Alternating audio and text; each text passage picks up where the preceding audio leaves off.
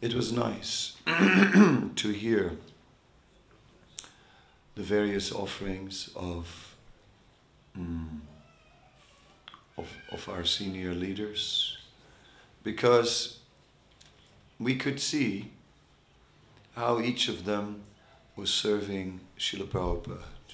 Um, Bir Krishna Maharaj, he wrote as a GBC, as a governing body commissioner, about the difficulty in governance of a, of a society and how to, um, on the one hand, um, create space for individuals so that everyone would be inspired to make a contribution and to allow for individual initiative and diversity, and yet also to bring unity.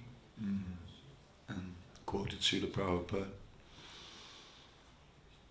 Mm.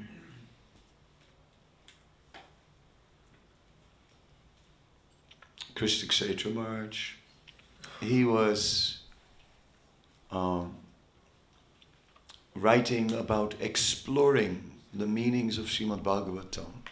Um, and in this way, uh, exploring the understanding and expanding the understanding of what Krishna consciousness is. This is interesting um, how that's another contribution in another field. Indradyumna Maharaj spoke about the mission and just completely fixed on that mission. Uh, big festivals everywhere, all over the world, in every city, forever. kind of thing. And, uh, and he's doing it. And Sachinandan Maharaj, with his usual creative, poetic style, came with a description of a river of instruction and how, unless one approaches that river with a pot um, to receive some of the water of the river, unless one has the pot, the water will just pass by. Um, so he emphasized the need to make an effort, an effort to, to take the instructions of the spiritual master and to, uh, and to take at least something and and make a contribution. Um, Jayapataka Maharaj uh, just once again uh, showed that nothing, that he's unstoppable, uh, even amidst of, of total health breakdown, uh, he keeps on going. Um, developed Mayapur, uh, it takes a broad person, a broad minded person like him with a big heart to develop a spiritual city in Mayapur and travel around the world and, and bring people to Mayapur. Um, and that is his, that became his life. Radhanath Maharaj is doing so much. Um, he is uh, instrumental everywhere. Uh, now, uh, being part of obtaining Ultadanga Road, the place where Srila Prabhupada first met his spiritual master, and which was a little Gaudiya Math at the time. So, uh, all these servants of Srila Prabhupada mm. have made a connection with him in his and taken up part of his greater mission. Um, Prabhupada's mission is to uh, spread Krishna consciousness all over the world, and he tires tirelessly uh, tirelessly did so and, and laid the foundations he attracted so many men. Even in the beginning, he was asking so many things. One of the more recent contributions has been uh, the film made by Yadubar Prabhu, which is uh, a special film because somehow or other uh, Yadubar came as a young man as a journalist to write an article about Prabhupada. And he was a photographer and a filmer. So then he started to, uh, for the article, take pictures of Prabhupada. And as he did, he became impressed by Prabhupada, so much so that he also decided to start some, some filming. And as he was filming Srila Prabhupada, uh, over the years he used that footage to produce movies or clips, and there are a, a whole variety of material that he's made available to all of us.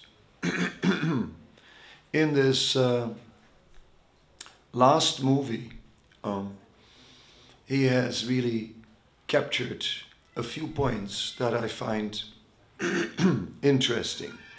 One is that when Srila Prabhupada was uh, just there with a small group of disciples, maybe 20 of them, right, who were all just approaching 20, right, so rather young, right, and and Prabhupada said, each one of you, each one of you should open a temple. And Rukmini was there. and she was 16 years old. And she said, even the girls? And Prabhupada said, on the spiritual platform, there is no difference. So there she was, 16 years old with an instruction open a temple. Uh, just discovered Krishna consciousness the day before. I mean, how, how broad minded was Prabhupada? How great his vision. Uh, and that vision, uh, that vision was basically covered everything. Um, because Krishna consciousness for every single person on the planet. Mm. Prabhupada would make statements like that. Bhagavatam should be placed in every house on the planet. Every house on the planet. All right. 1200 books on Padayatra. Uh, how to fulfill these instructions. We can feed the entire world. How? One day we'll engage half the world to feed the other half, and the next day we'll get the second half to feed the first half. Might say, like, how is this possible? All right, Prabhupada gave a system. Now we just have to convince half the world to feed the other half. Just a little mission so, like this, he set these goals. Um, he set these um, his desires. Yes, he encouraged everyone who came and served according to their nature, according to their ability. And then it didn't end. It didn't end in 1977 when Srila Prabhupada departed. Um, that also is another aspect in Yadubar's movie that I, I really liked. The way the movie begins is it begins sort of low key. You know, it sort of it starts, nothing dramatic happens, it's just Prabhupada, the usual. He's trying to go to the West and trying to uh, make a beginning, a uh, little bit about his early life and so on. Uh, his childhood and growing up with Radha Govinda in Calcutta, Uh, a little bit about his father being a devotee and doing puja. A little bit like his how his father wanted to, him to be a preacher, about a childhood Rathayatra. And these things are, are basically the elements of, standard elements of Prabhupada's biography. But then after a while, the movie is, is really catching momentum, and we're seeing that now Prabhupada is meeting with Rameshwar and discussing with Rameshwar. Uh, Rameshwar was uh, heading up BBT, and Rameshwar was managing therefore a lot of money that came from the book distribution. And Prabhupada would tell him, send money here and uh, no, not alone there. The money should be first for printing, and then, if there's any excess, then for construction, then loans, then temples. And you can see that he was managing a, a dynamic movement which was coming up around the world. Um, in this way, uh, one can see. Then the movie, uh, too quick, too quick already, it comes to Prabhupada's departure from this world. Too quick. Uh, and then there is a moment break.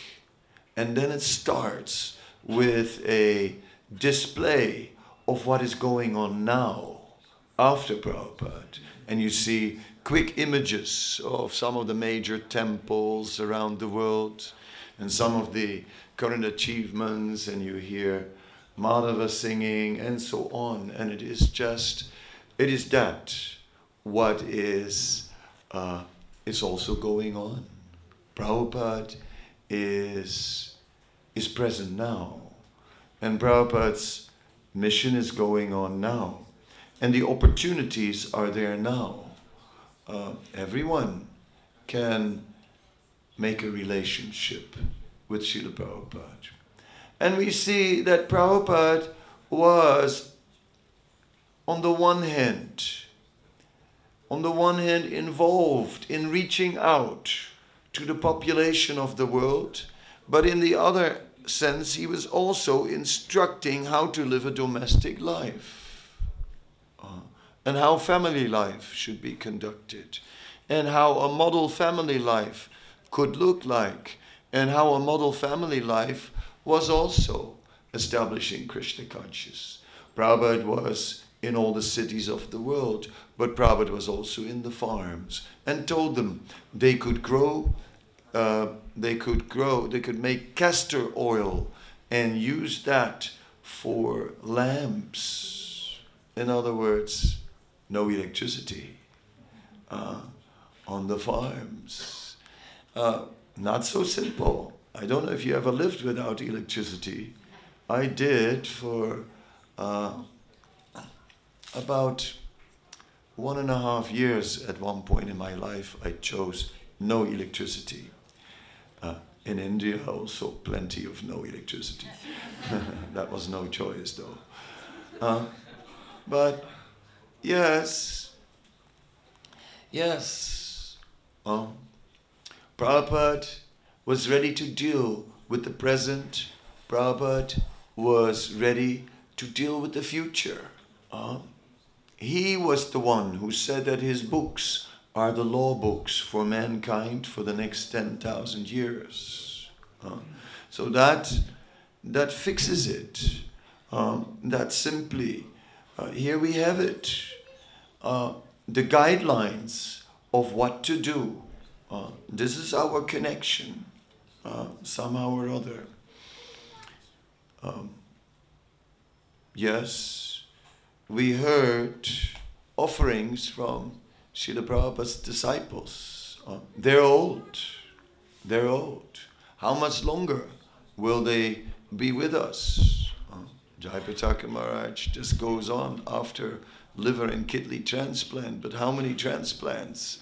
And, and one day uh, will come the end of life.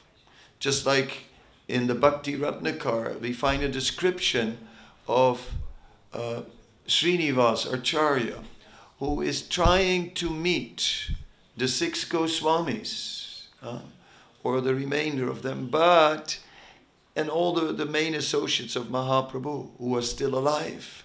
But on many occasions, he's too late. He just misses them uh, because that moment is happening. That moment is happening uh, rapidly. Uh, many disciples of Srila Prabhupada are, are now slowly leaving this world. And with it, uh, the movement carries on. And more and more, the movement comes in the hands of the next generations. More and more.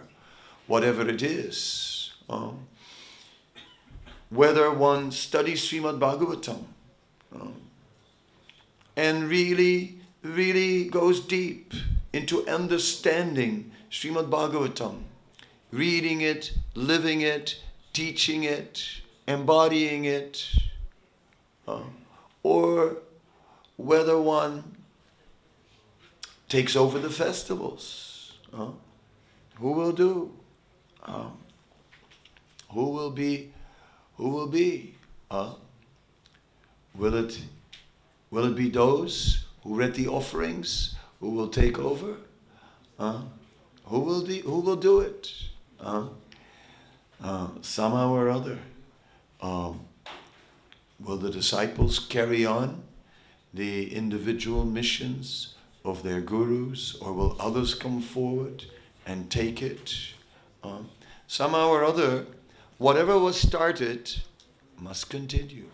Um, yes, many temples. Um, we saw that in the offerings, some are focusing on, on temples, and we also heard the temple offering and we heard about Padayatra and we heard all the things that are going on from the temples. So many temples, so many things going on. Um, transcendental, transcendental touchstone. Uh, somehow or other, whoever gets in touch gets touched. Um, Prabhupada was never one to point at himself. Um, Prabhupada would always present himself as the servant, the servant of Krishna and the servant of the pure devotees of Krishna.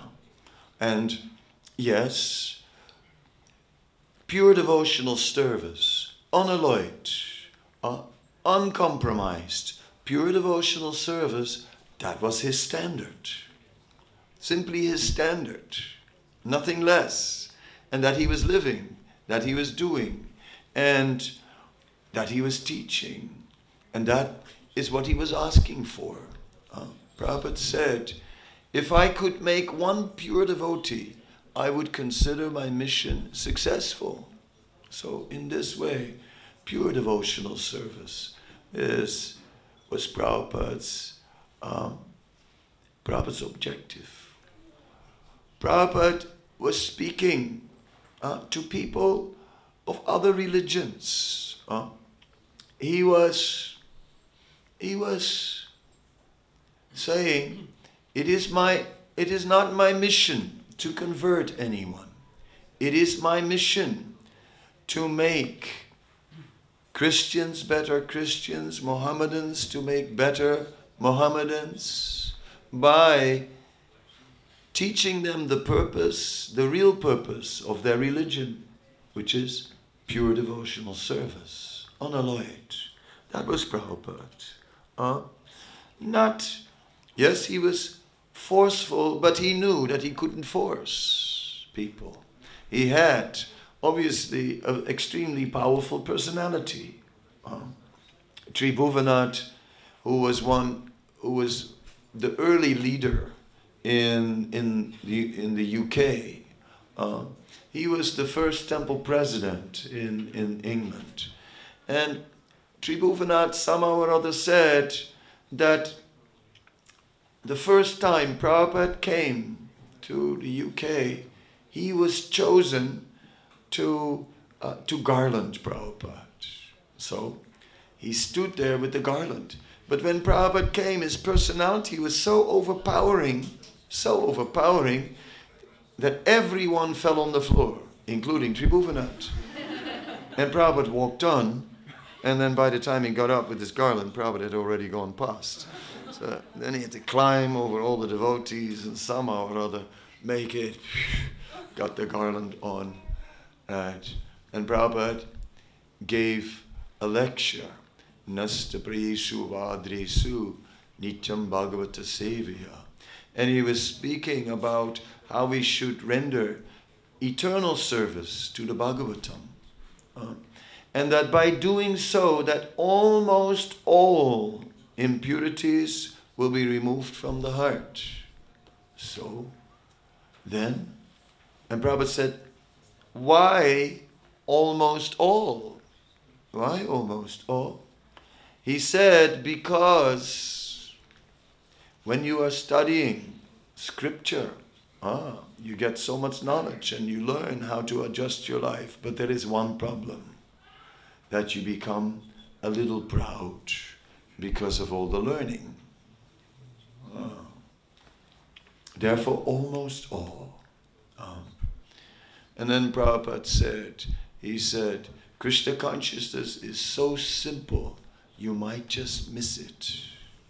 Um, so, it is about what to make of that statement. So simple. Simplicity, Srila Prabhupada then describes as arjavam. Uh, he says arjavam means to be completely honest, uh, to have nothing to hide. Uh, that is simple. To have no facade, to just simply uh, be honest. I have oftentimes made the point that honesty and humility are like brother and sister, right? Because when there's honesty, then we'll have to admit that we are not perfect. And when we have to admit that we are not perfect, then we have to admit then we that we have many faults. And when we admit that we have many faults, then automatically we'll have to be humble. Hmm. So, in this way, honesty is the path towards humility, uh, undoubtedly. And Prabhupada, he had his honesty. Uh, he had his honesty. He was, in that way, transparent, completely transparent. Nothing to hide, nothing.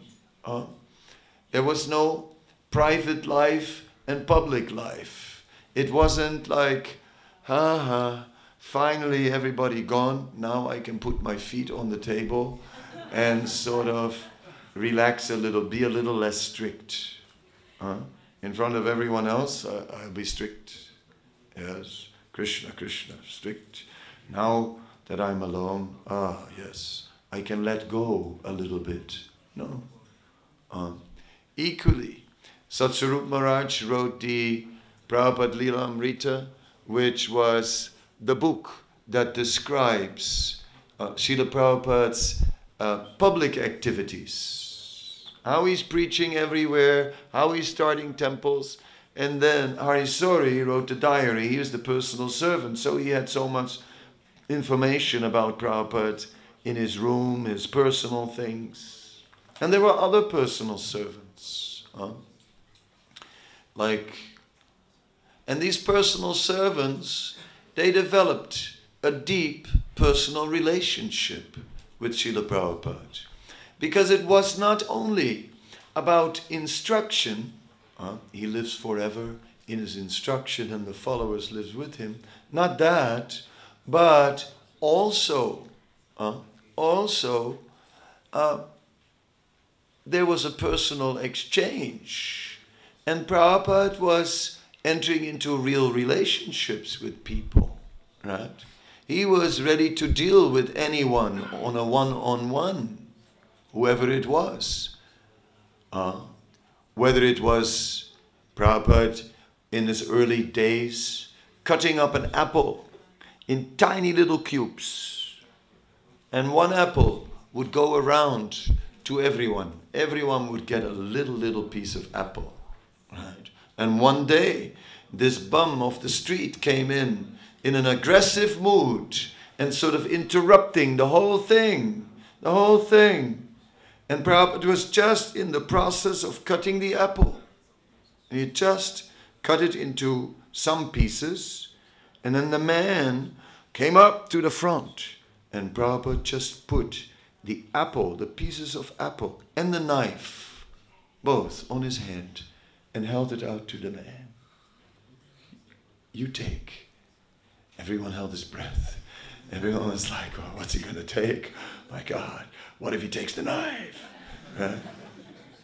He took the apple.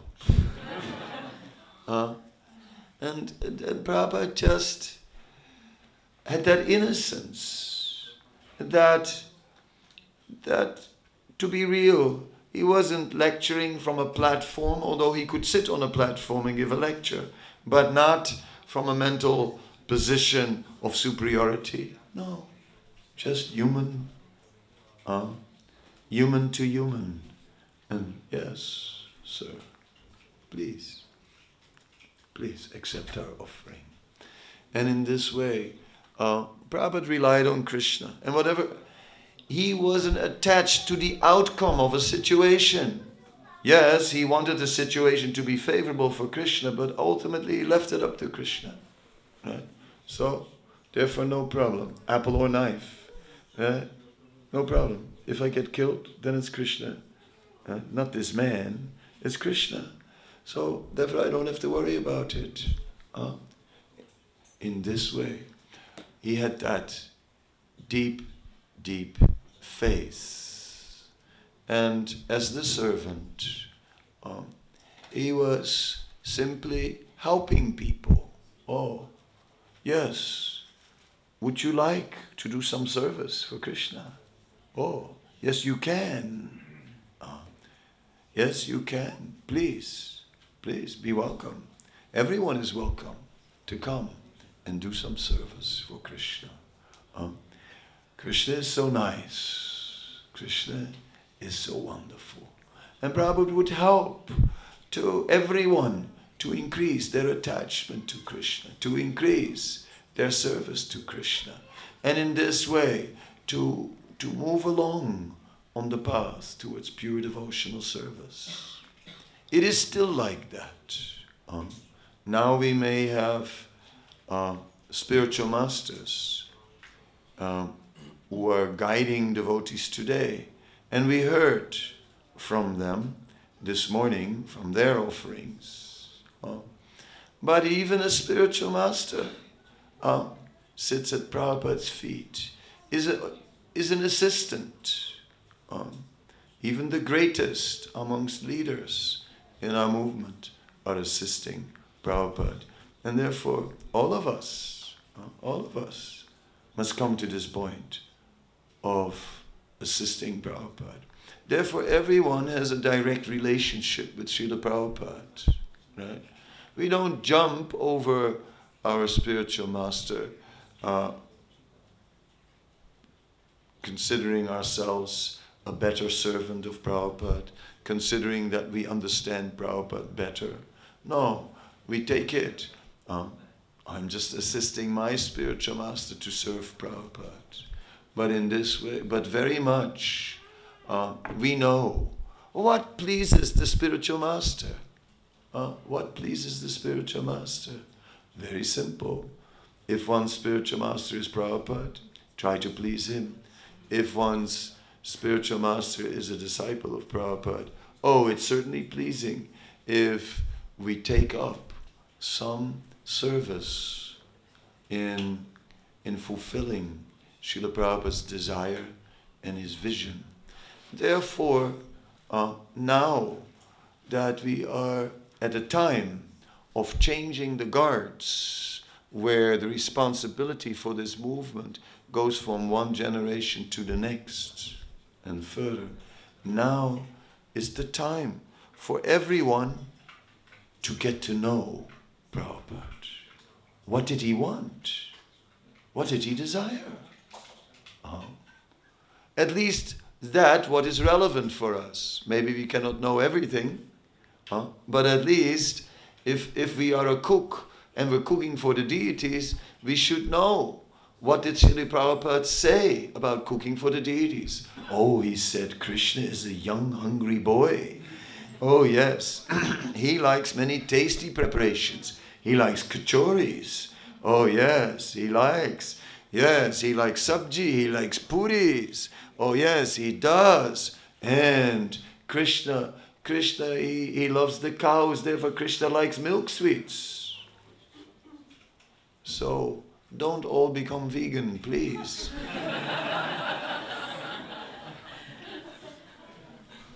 uh, I am so sorry to say that, but Srila Prabhupada was not vegan. He was not. He didn't teach us to be vegan. He taught us to take to take milk sweets. When Giriraj was in, in India, his mother came from America, Jewish mother. You know, they're very strong mothers. So she goes, Look, oh my son, he's so skinny. He's so skinny. Then Prabhupada, yes, yes, yes, I'll, I'll look, I'll make sure he looks after his health. No, I'll definitely look after him. And is talking to the mother so nicely, and she likes it very much. Then Prabhupada has some sandesh brought in, and he asks her to taste. And oh, so, mm, ah, this is very nice, very nice. And Prabhupada said, oh yes, it's very nice, and it is full of protein. And I make sure that your son every day, every day, gets these sweets, then he'll become very healthy. Right? Because the mother was saying, well, he should come back to America. Of course, once he was in America, he should come back to the family and he should, like, you know, ah, his father is a big lawyer. He should, like, she was trying to pull him back on a rope towards the family. And Prabhupada so, ex- so expertly with milk sweets, uh, with milk sweets solve the issue. I'm not going to lecture more about veganism, but if you read the first canto, it's pretty clear. Milk is a requirement. What can I say? And in America, the milk was mixed with added vitamin D from non vegetarian substance. And Prabhupada says, Don't worry about it, just take it.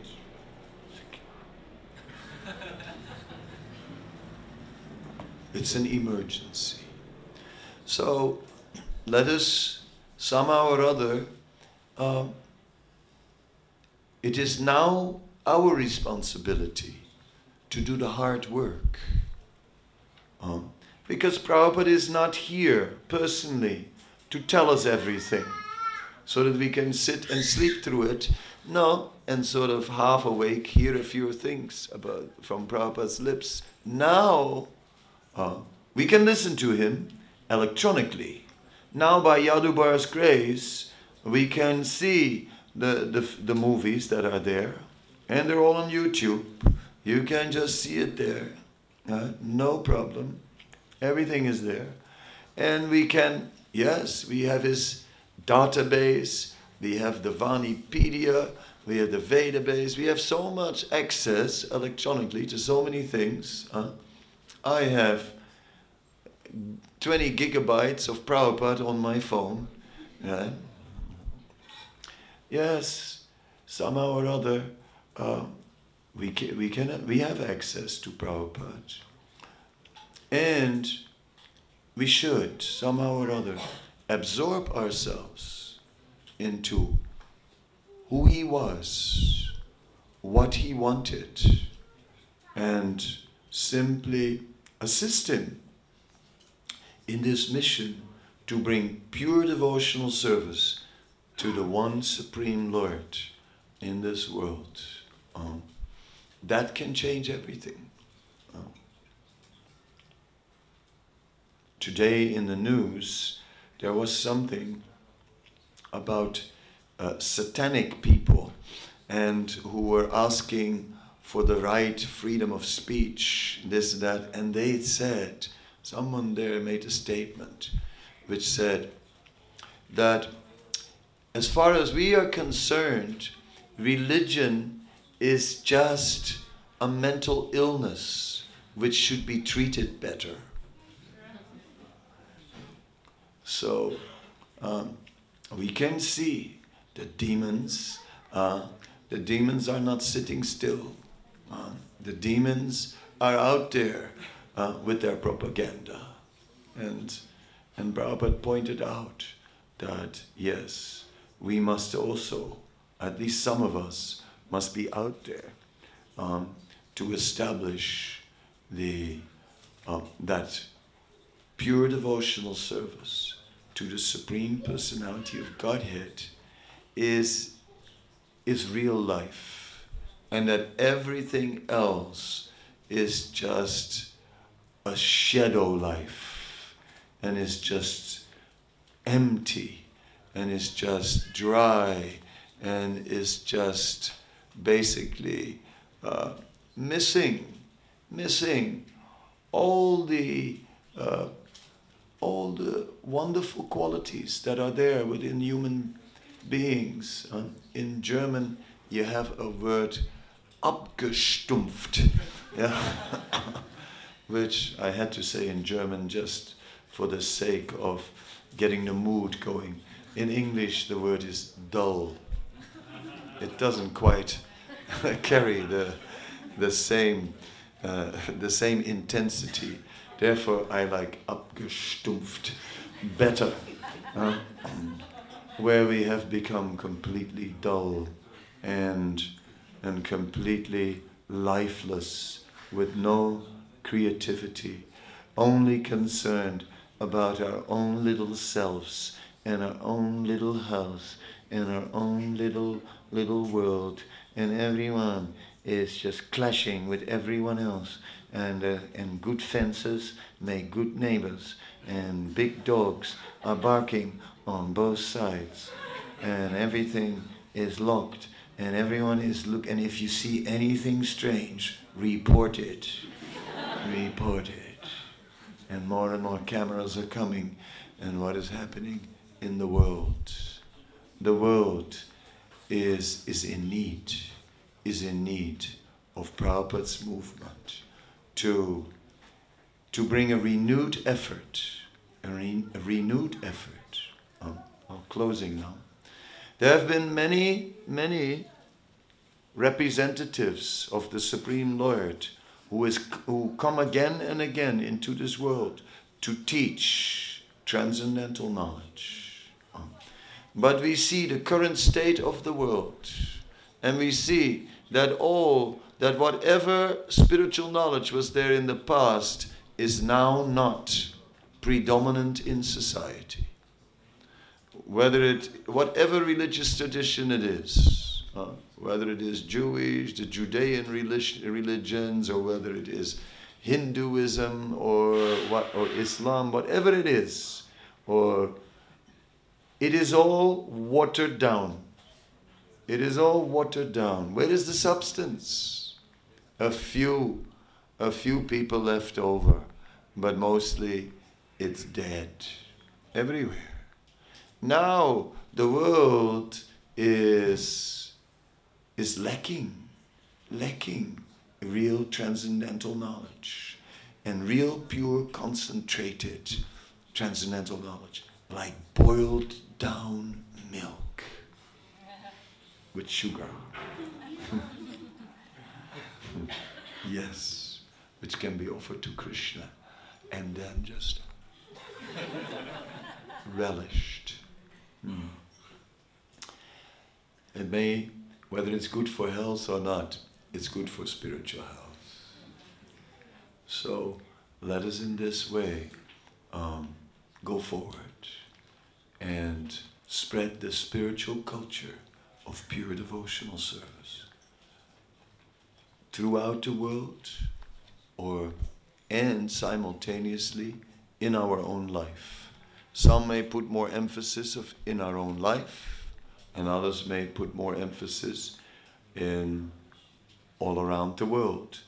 Um, Haridas Thakur said that. Some are more into achar, into behavior, some are more into prachar, into preaching, but we need both. To be followers of Srila Prabhupada, we need both. Achar and prachar. And now, now, the responsibility is more and more shifting on your head. It's not going to be the senior devotees who are just going to bring it to you. You're going to be the senior devotees. And you have to, somehow or other, live it and share it with others. Thank you very much. Srila Prabhupada ki jai. Srila Prabhupada's Vyasa Puja Maha Mahotsava ki jai. Ananta Koti Vaishnava ki. Hare Krishna. You just uh, mentioned uh, vegan uh, is, is not, uh, I, I mean, I'm, I'm not a fanatic vegan. I, I like the Vedic uh, kitchen. I like the kitchen of Srila Prabhupada. But very often we get the question, oh, but um, is it vegan? And then I say, well, it's not, it's not completely vegan. I mean, when you want, uh, when you want to, it might be vegan because you can Mm. uh, eat without, without the paneer. Yeah. But it's not that nice without paneer. Mm. So when you want to explain them better that it's no use not to drink milk, milk because uh, Mm. they say, well, well, what's, what, how, how should you do this? I cannot take on the whole vegan issue here today, you know, because that's a long, long, long discussion. But uh, basically, um, it's a new, it's a fashion right now. It's a fashion. So, in order to bring people in the door, we may give them some vegan preparations. We can have a few vegan ones, a few non-vegan ones, and the vegans can have the non-vegan ones. And maybe uh, one day they're looking at the non-vegan ones and think that looks nice. Yeah? Um, some people are vegan for health whatever it is. Uh, i'm not going to enter now into a vegan debate you know.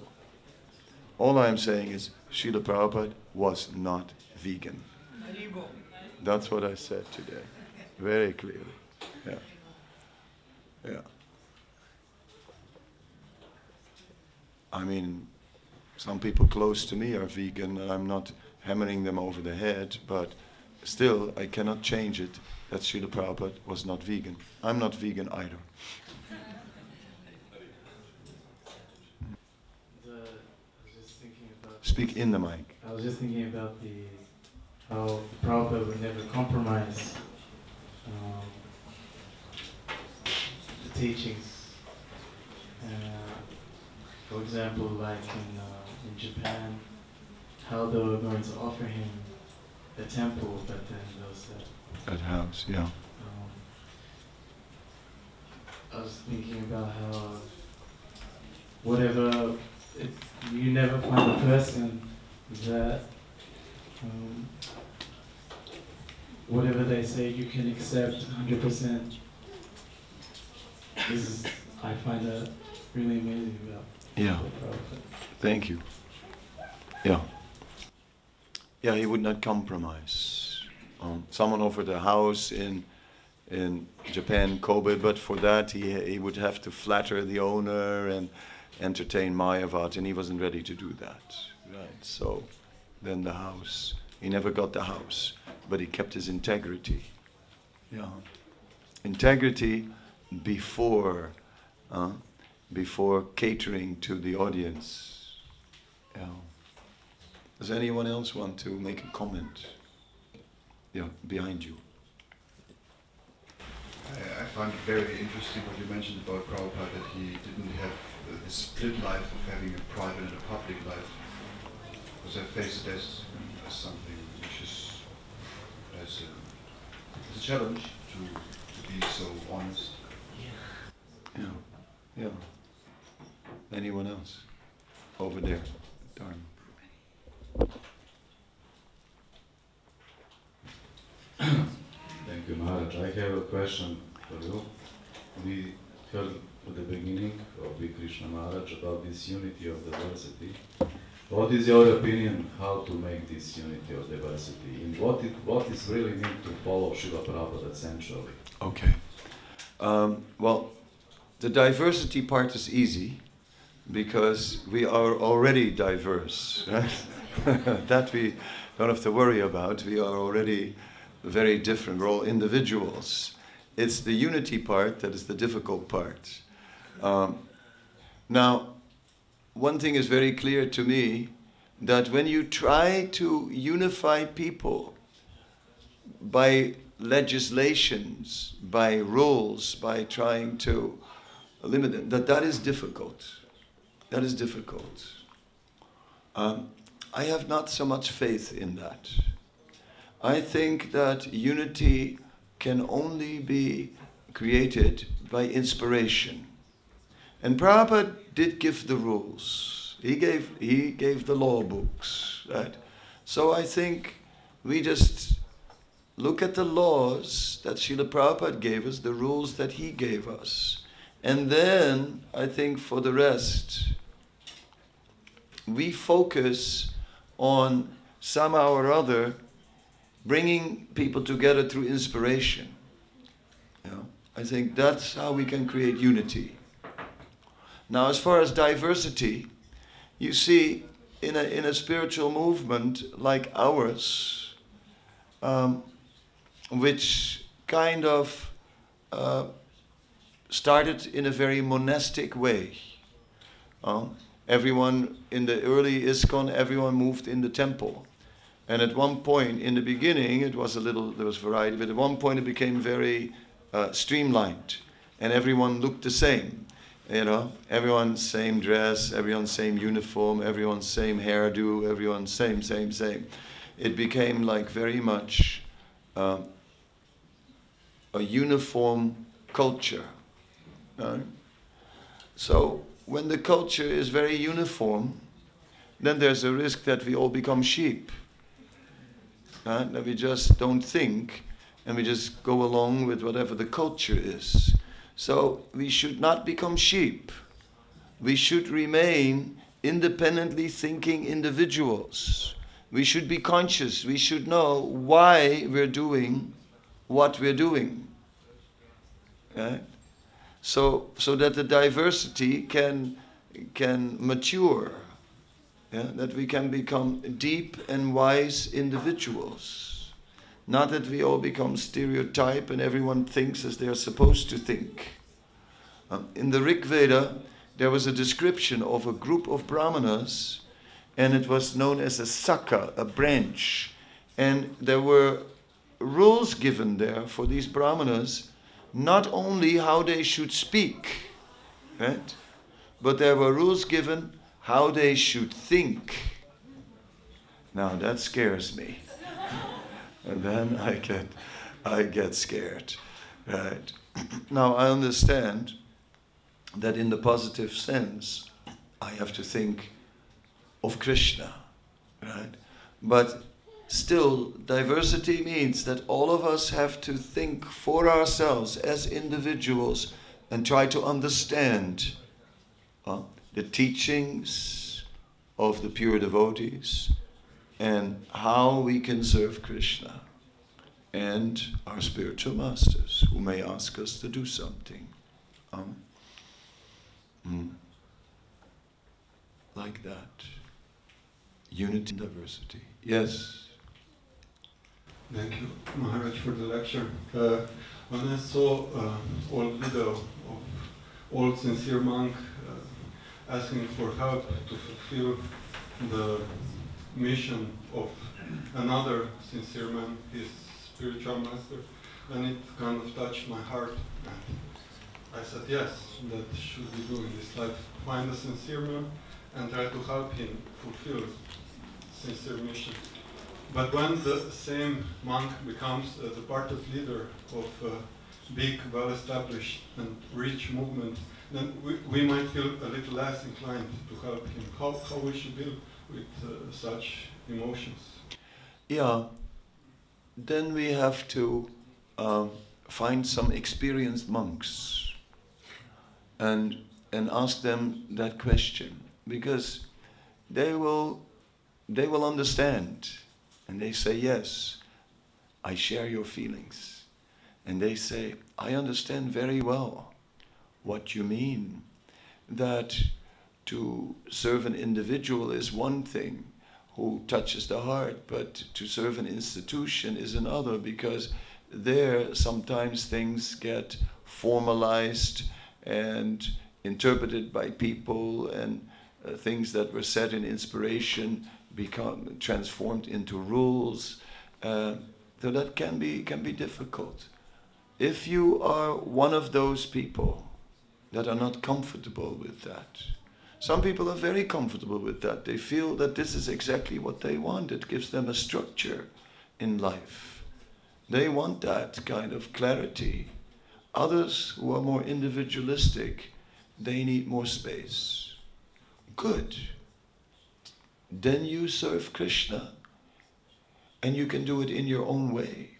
Just like Krishna Kshetra Maharaj is, is, is exploring the meanings of the Bhagavatam. Of course, he's very qualified to do so and he's prepared. He has studied and he is like systematically doing that. But he is offering us something from his explorations. You know, some someone may be painting, yeah, just at home, making paintings of Krishna, and they're giving us insights through their paintings. Uh, there are services which you can fill in an individual way. Uh, like yesterday, we saw the play and we had the story you know, the story of, of the jewels and the thief and, and you know, one of the jewels of Krishna, I heard about Krishna and so on. But then we had a scriptwriter who filled it in in so many ways, right? Who added so many little details and insights and made it like much more rich than a simple story. And then a lot of, uh, of finer, finer Vaishnav points were coming up in the play. Uh, and although we know the storyline, uh, you know, it was a new experience because there were so many new points in there. Right? So that you can do in an individual way. It's an example of how one can serve without uh, having to be so much limited by institutional concerns. So go ahead and and make a contribution. Write a book. No? Huh? You're distributing books. So then distribute books.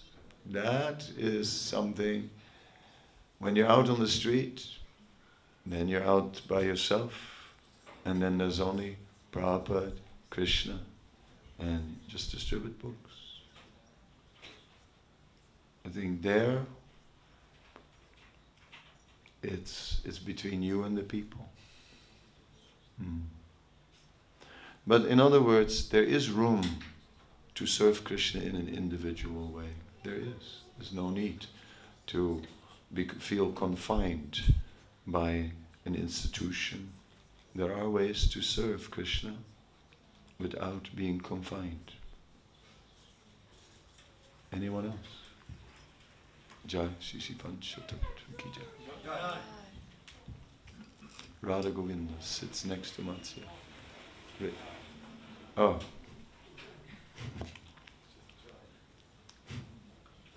Jai what? Now that you raised your arm, now you have to say something. That's the rule. what did you mean by Jai?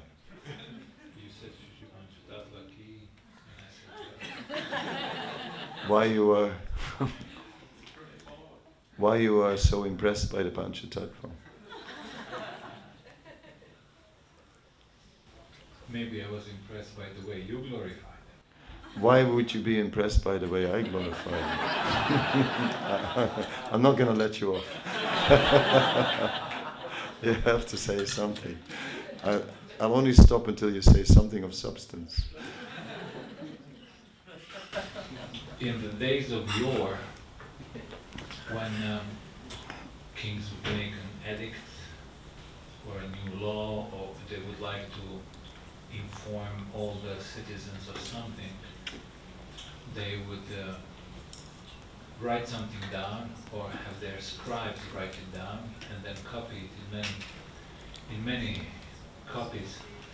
And then they would send their messengers how to call them, the vicars, or they would ride their horses all over the country, in all the every city and uh, village. They would come to the main square, roll roll the scroll open, and they would start yelling. Lo and behold, and people would gather, and then they would read loudly the message sent by the king to all the citizens. King wouldn't do it himself, wouldn't be able to. So Krishna wrote a love letter to all of us. And Srila Prabhupada as his scribe wrote it down in the form of his books. And now Srila Prabhupada has asked all of his followers for eternity to go on our courses. Jai. or in the vehicle that has some horse powers and distribute the love letter of Krishna to every nook and corner of this world. Thank you. Wasn't bad. Anyone else? On this side.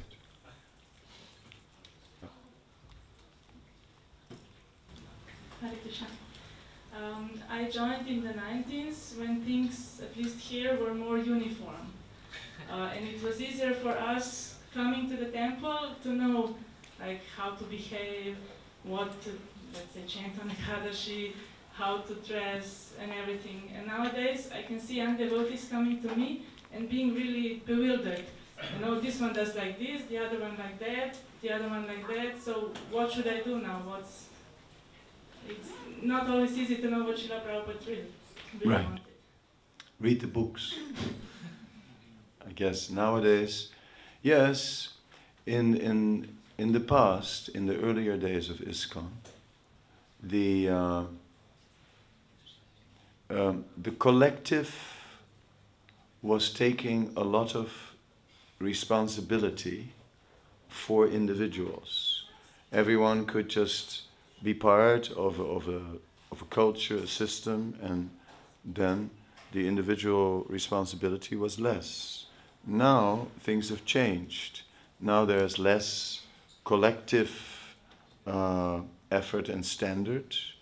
Um, people don't want this anymore. Things are more individual. And with that, the individual responsibility has grown. So now everyone is individually more responsible to find out what did Prabhupada want. Therefore my answer was, read the books. Yeah, it's the only way. Now we have to find out for ourselves. I call it the Renaissance. You know, once I was staying in a room of Krishna Kshetra Swami in uh, Germany, Simachala. And I was there were his books on the shelf, and I was reading this one book from a professor about uh, the history of the Renaissance. It said Christianity, the history of Christianity in the West. Initially, there was a uh, inaugurational, inspirational time. Then, for a long time, there was the theocratic era where the church ruled. And at that time, if you were too different from the church, you could be burned, right? Or whatever. Uh, and then came the Renaissance. Now, ISKCON, ISKCON had its inspirational period with Prabhupada at that time, very strong. And then we had like an institutional period.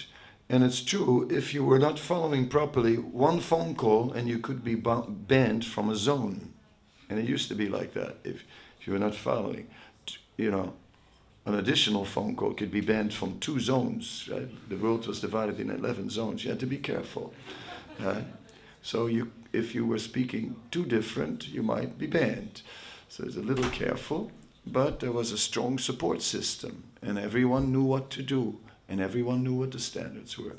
Then leaders had difficulties, and then ISKCON went into a new era, the Renaissance. Now, what did our professor write? When Christianity came to the Renaissance, he said Renaissance is a French word for rebirth. He said, What was reborn? He said, What was reborn is that people started to think again for themselves. And that's what happened in ISKCON. Somewhere, let's say, uh, around the millennium, it really happened. Everyone started to think for themselves. And as a result, uh, everyone had to, it said in the Renaissance, the professor said, because people started to decide for themselves, they had to know more than average about everything so that they could make decisions. And so, uh, it's the same in ISKCON now. Everyone has to know more than average about everything because these days everyone wants to decide for themselves. In the earlier ISKCON, they would ask, What is the standard? And someone would tell them, Oh, that's it. Now, that's rare. Now everyone decides for himself. Yeah. Now, which time is better? Mm. Each time has its advantages and disadvantages. The earlier time had the advantage that people would be very clear about a standard and get a very strong support structure. The advantage of this era is that people think things through more individually and maybe become, uh, if they make the right choices, they make them more conscious. Right? So both eras are, have their value, and I think both are part of Krishna's plan for making a movement mature. The Hare Krishna movement is only 50 years old. It's very young for a spiritual movement. And I see a lot of immaturity in this movement. And I see that a lot of growth will be needed before we can actually, as a, as a movement, as an institution, as a church, you know, function in the world, you know, and, and making it a place where the whole world can live. Yeah? I think we have to grow up. Right now, I don't know if we have the house where the whole world can live. I'm not sure. We have to really grow up to make it that. Mm. So I see it as all part of a growing process.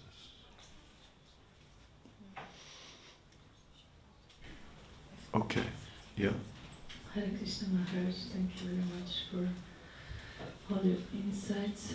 Um, I'm thinking about the uh, importance and the role of uniform and um, what that might uh, contribute contribute to our um, sense of belonging to one group. Uh, in one sense, uh, it might uh, awaken this tribal kind of togetherness, unity, and um, belonging. In other sense, like you said, that we could feel like sheep. And um, um, Carl Gustav Jung was speaking about uh, personal psychology, family psychology, then um, kind of society psychology and collective psychology. And I'm wondering how uh, conditioned souls in the West uh, actually conditioned in this culture um, could connect to a very new culture, uh, spiritual culture, uh, without having a sense of uh, breaking that tradition and becoming an outcast to your own co- country. Yeah. Um, how to make that unity in um, the diversity. Unity and Uh, diversity. like uh, Hridayananda Maharaj speaks. uh, Krishna West. Krishna West. Now we have also Afro Krishna. Yes. Hridayananda Maharaj speaks about there is no such thing as devotional clothes. It's the mood and it's the heart. So how how to I mean, Of course, I disagree with him. you disagree?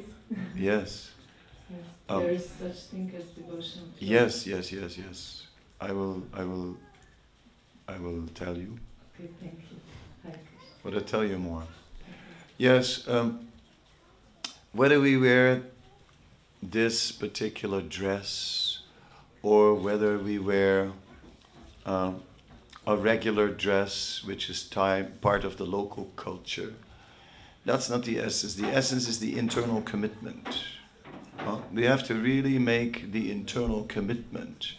But I did say, as I was answering her question, that as we are going away from the more, uh, for one, traditional monastic culture, and as we're going away from that and we become more secular and more integrated in society at large, with that, the, the, the individual responsibility to be Krishna conscious increases and the collective responsibility decreases. So, okay, when everyone is, is more in a monastic environment, it creates more a collective responsibility um, and it makes it in. One has to do less to be, uh, to be part of it, but it may feel a little suffocating sometimes. Now, what to do?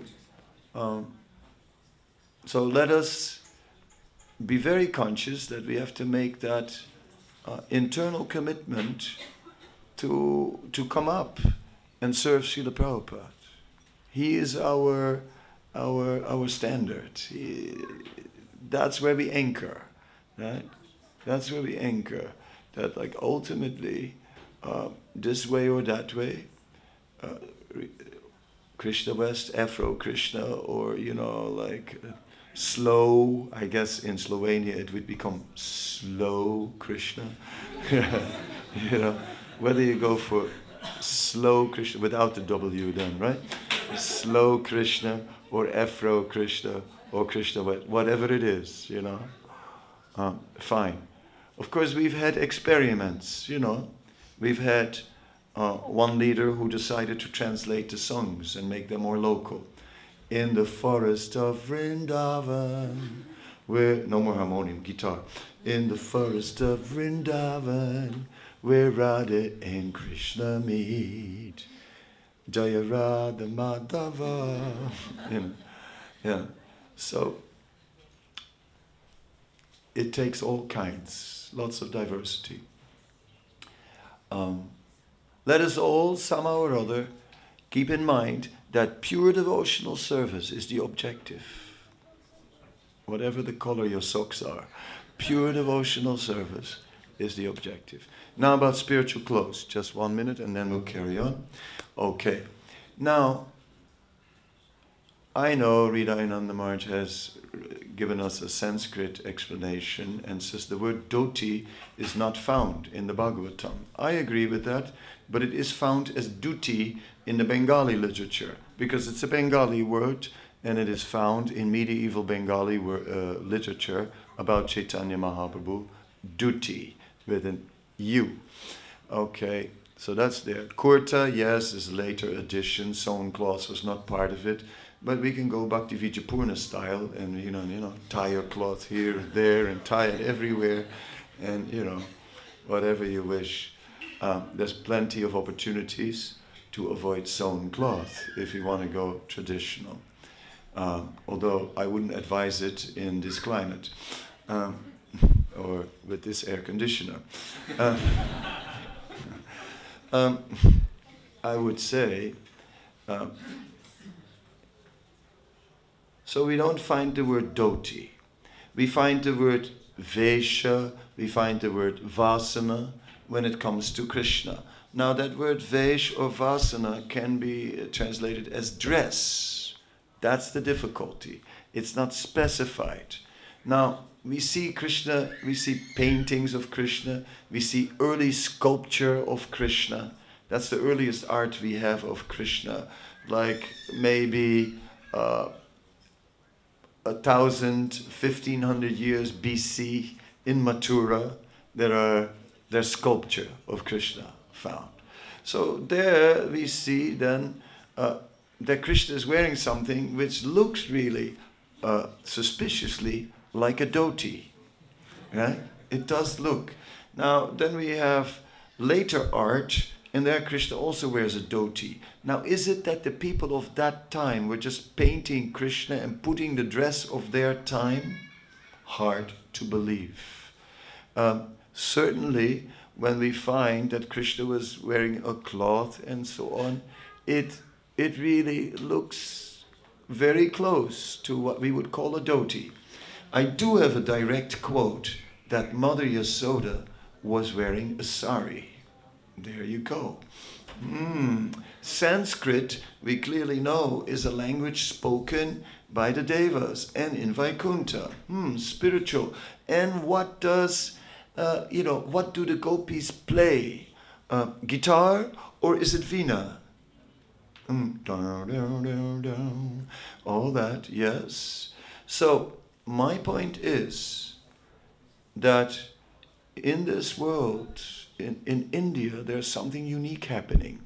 Something of the culture of the spiritual world is reflecting in the culture of India. It is mentioned there are 16,108 ragas that are spiritual. These ragas were chanting by the gopis. It came from a, from a book about music, and Hridayananda Maharaj used it in, in the purports of the Bhagavatam. I brought it to his attention, and he told me, he said that, yeah, but that was from some music book, I think. I said, yes, but I bet you that it's found in the Sarartha Darshini of Vishwanath Chakravarti Thakur. And sure enough, and Vishwanath has said, and Vishwanath's words are as good as, uh, as Shastra Prabhupada said about Satyachars. Now let me go back to the clothes. So the essence of the clothes are the same clothes that Krishna and his associates were wearing 5,000 years ago. 5,000 years ago in Vrindavan, there was a culture that was completely the culture of the spiritual world. Krishna, when he came down, didn't change his dress. He came in his original dress of the spiritual world, and 5,000 years ago it was like that. Dhotis or vasanam, vesh, and saris, yasoda, that we have clearly. So, and some gopi skirts and some dupattas and all that. Fine. So, I think that there's adequate evidence to understand that there is actually, that some of the culture in this movement is actually transparent to the culture of the spiritual world. What did Krishna eat? Luchi, chini, Bhaktivinoda Thakur says, all the preps. And, and these milk sweets, sandesh. Prabhupada sandesh must be offered to the deity. Not some, not a concoction.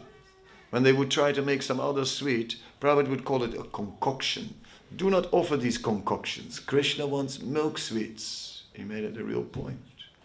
So I think there is a culture of the spiritual world that came with Srila Prabhupada, and part of it is in the clothes, part of it is in the cooking, part of it is in, in, in the melodies, in the kirtan, and so many things.